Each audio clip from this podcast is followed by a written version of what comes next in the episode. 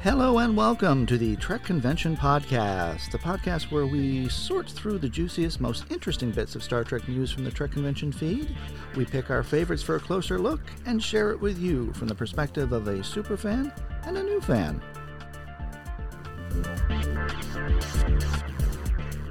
And in this episode of the Trek Convention Podcast, we've got an unlikely story about Bloomington, Illinois, and Kate Mulgrew our thoughts on season three of Discovery and the best of Wrath of Khan. Thanks for joining us.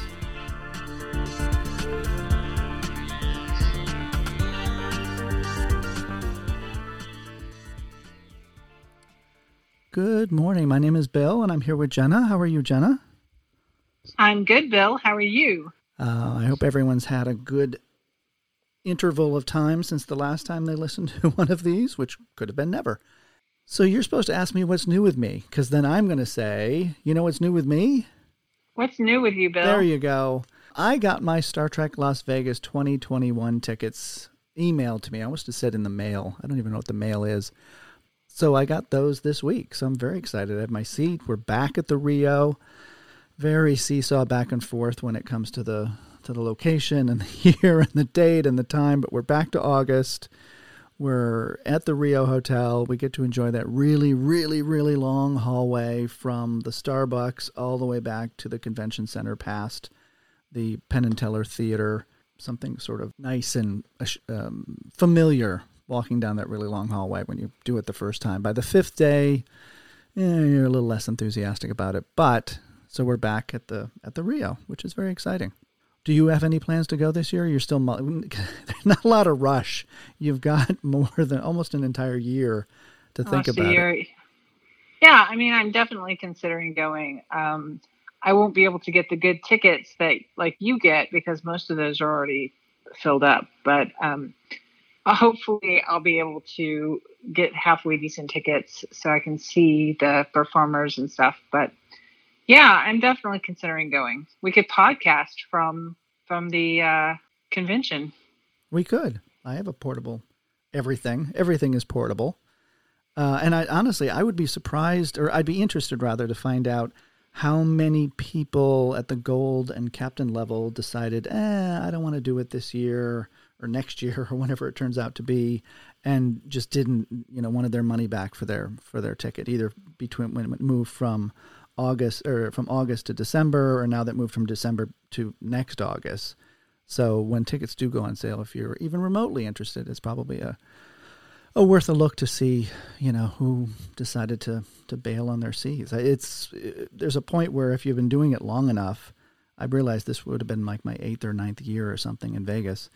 If you've been doing it long enough, you actually sort of keep moving up. If you hang there the last day and try to get a better seat, you know, they'll move. So I'm kind of as close as I can be at the top of the the captain's uh, chair level. Um, I'm just behind the gold people. So the only thing I could do now is like move to the center, but honestly, I don't think you can see as well from the center. But that's a personal preference. So yeah, I don't know how many people would have uh, would have bailed on their ticket by now, but there could be. They do mention that uh, they've suspended ticket sales until they kind of figure out what they're doing. So they'll they'll be going on sale soon, I imagine. And I have yet to hear about what the Rio is doing as far as pricing. I think the Rio right now is actually closed.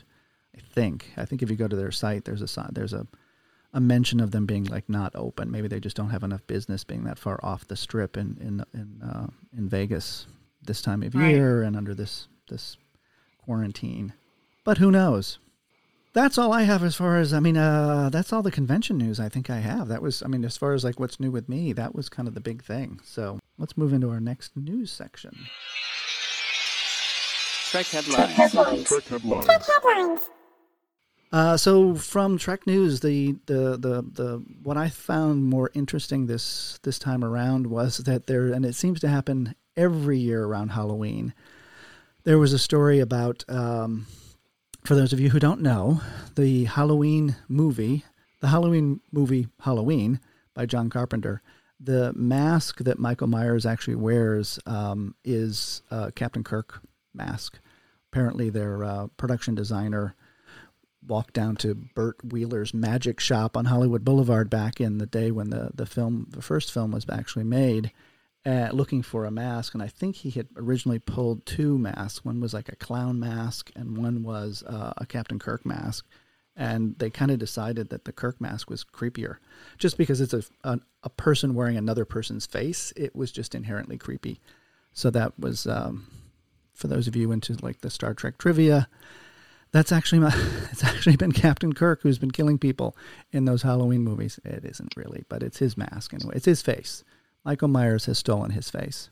For those of you who ever wanted to see Data in his own sitcom, uh, Thomas Price of Train Dozer has cut together footage of, um, I think, mostly season one um, episodes to make a Data sitcom it's got a soundtrack. I mean, it's got a laugh track. It's got an opening montage with all the characters being kind of cute and funny the way they would be in a 80s or 90s sitcom and um, it's it's it's about 12 minutes a little over 12 12 and a half minutes long it's kind of cute i mean it's you know we we all know what the episode actually was like so it's a little hard to take yourself out of that that mindset to see it from a funny point of view and of course sitcoms have their own sort of unbelievable suspension of disbelief that make them uh, a sitcom. So that's uh, that's part of it as well. And for those of you who are listening to this in the month of November of 2020, this is Amazon's month of Star Trek. So beginning November 1st, um, they are having promotional event will be supported by CBS and Paramount, Amazon, ID, ID, IDW Publishing. Uh, so they're doing the graphic novels, they're doing the films, the Blu-rays, and all that kind of stuff. So check the Amazon. This is not an ad for Amazon, despite the fact that it sounds like it. Uh, I should have called them and see if they needed uh, an advertiser. But check out Amazon if you're looking for deals, particularly before the uh, the big holidays. So that's what's going on at Amazon. And the only last thing I have under Trek News as a category for those of you who probably already know this, Captain Janeway was born in Bloomington, Indiana. Um, and there's a, a, little fan group down there that got together a, um, a, a, fund to put up a statue to the future home of Kathryn Janeway. So Kate Mulgrew, actually, there was a Zoom call and she, she jumped in. I guess she wasn't expected, but how could she not show up given they, were, they built a, a statue of her? For those of you looking for it, it's uh, resides on the B-Line Trail next to the WonderLab Museum in downtown Bloomington. So there was apparently a good crowd there. Go check it out and uh, celebrate the birth, the soon to be birth of Captain Janeway in 2336. We only have a couple hundred more years to wait, so you might want to get your tickets now. Series Spotlight. Series Spotlight. Series Spotlight. Series Spotlight. Series Spotlight. So, Discovery Season 3, we just uh, finished episode 4, came out this week. Uh, and I just wanted to do a little backward look. Uh, did you like ser- episode 4? I did. I, I, did. I liked it a lot. I, I'm very into this season. I wasn't sure after the first episode but I'm I'm quite into this season now. Do you have given there's been 4, do you have a favorite yet episode? You mean episode? Yeah. Um not really because they're building so well on each other. Um I think we've talked about the fact that I I enjoy Burnham's character shift this year.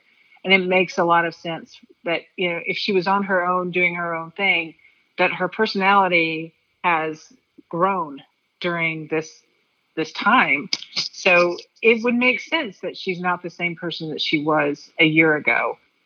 And I like to see them doing that in a way that's respectful to the character, but still very much uh, a reasonable shift in her personality. Yeah.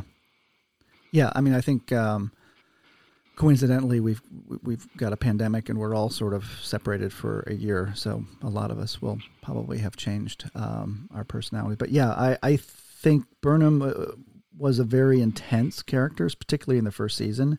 In the second season, she kind of turned into a little bit more of a person, um, certainly from a, more of a Starfleet person. And I think in this season, she's becoming uh, more of an independent person. She's aware of what her faults are, and she's aware that her her overwhelming need to be helpful isn't always good for her and isn't always helpful um, which right. I think is great. And I, lo- I love the fact that Georgiou is sort of a, a, more aware of her change than she is. Um, yep. She's much more um, aware of the changes in her and what she thinks. I mean, what Georgiou thinks that Burnham should be. And she's never shy at all what she thinks anyone should be. Um, more like her, usually. Uh, certainly more ruthless. Um, but I think the the conversations between them that are like these little mini cathartic conversations uh, are are just really fascinating and fascinating to watch. Um, and apparently, season four is already in production. Um, so that means, and, and I, I think we mentioned in our last podcast that there's like seven more years of discovery stories that they've got lined up. So um, there's supposed to be more and more and more uh, a Star Trek coming.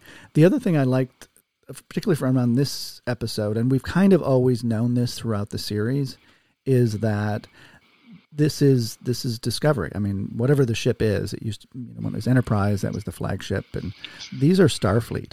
These are bridge crew. These are the best of the best. These people expect a lot from themselves. They work very hard to get to where they are, and that the brakes have come on very strongly. They've come to a complete stop effectively. You know, their their achievement level within Starfleet when there is no Starfleet is is got to be a, an impact to their to their psyche. Um, yeah. And, and how they deal with that, I think this episode is a window into that, particularly when um, Culber is walking down the hallway and um, sort of saying hi to people, and they're just sort of like, yeah, and they're just walking away.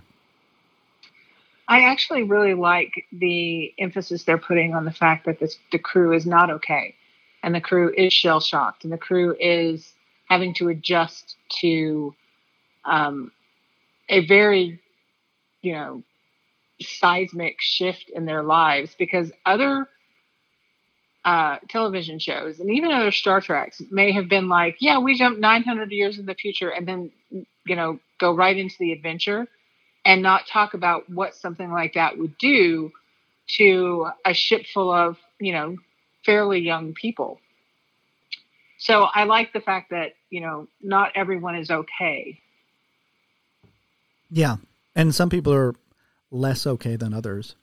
Yeah, I think Detmer, the the pilot, is um, is very interesting because it's clear that there's something going on with her, um, both at the physical and the and the um, uh, the psychological level. Yeah. Um, and you know, it was nice for her to come out after she had her little breakdown at the dinner, for her to come out in episode four and say, you know, when when somebody said, "Are you okay?" You know, she finally said, "No, obviously I'm not okay," and I think that was really powerful. Yeah. Yeah, because she uh, she's been a, a, an increasingly important and visible character, um, yeah. and and to this point very confident. I mean, you know, you're the bridge, you're the navigator of a of a experimental starship, and she's decisive and she's capable and she's confident, and now she's just not. Uh, yeah. And whether or not there's a, a technical component to that because she's augmented, or and or just the the like you said the break from what we know and what we do, and we did the cra- courageous thing, and now we're here. And what does yeah. that mean? Yeah.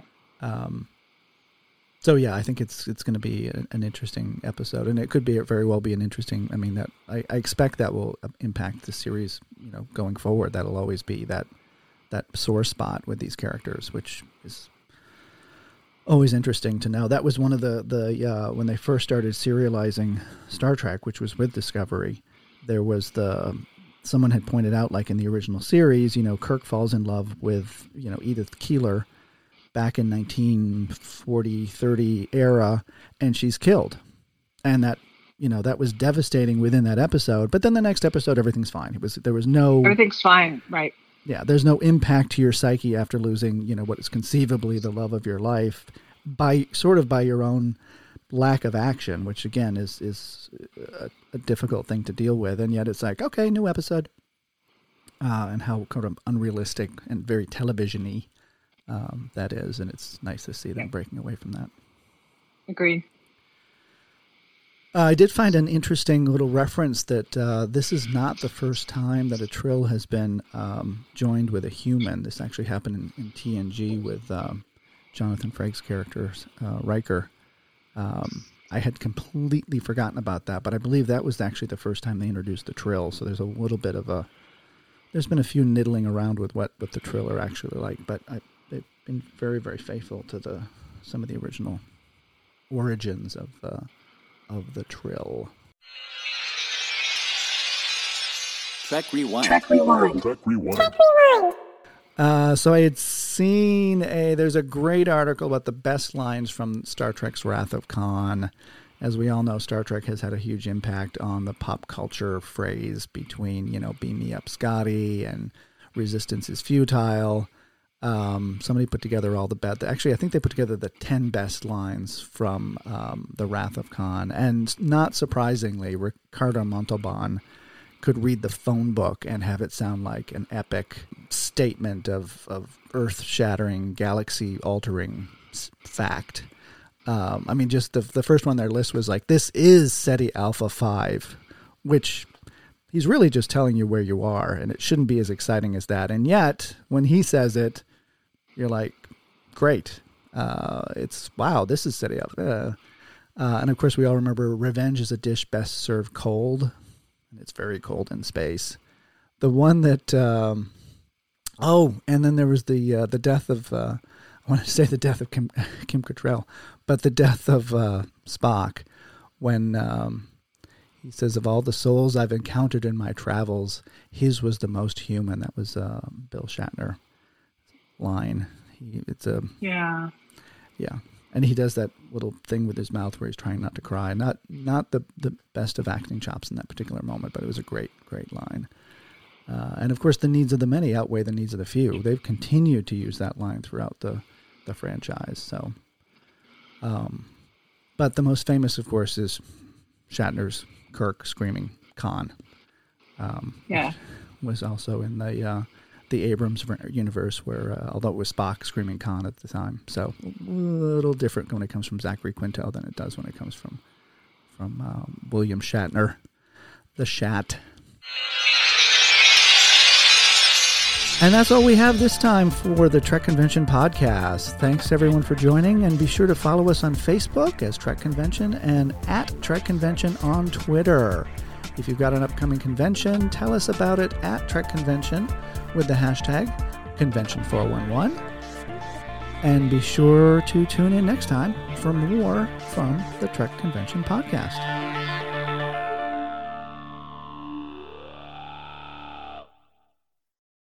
The Trek Convention podcast is brought to you in part by .com's a go-go is your one-stop shop for domains, domain hosting, branded email, and more. No matter where you are in the galaxy, make sure everyone can find you with your own unique domain. .com's a go-go. Connecting you to the universe and helping you. Go boldly. Go to trekconvention.com slash sponsor for rates and deals.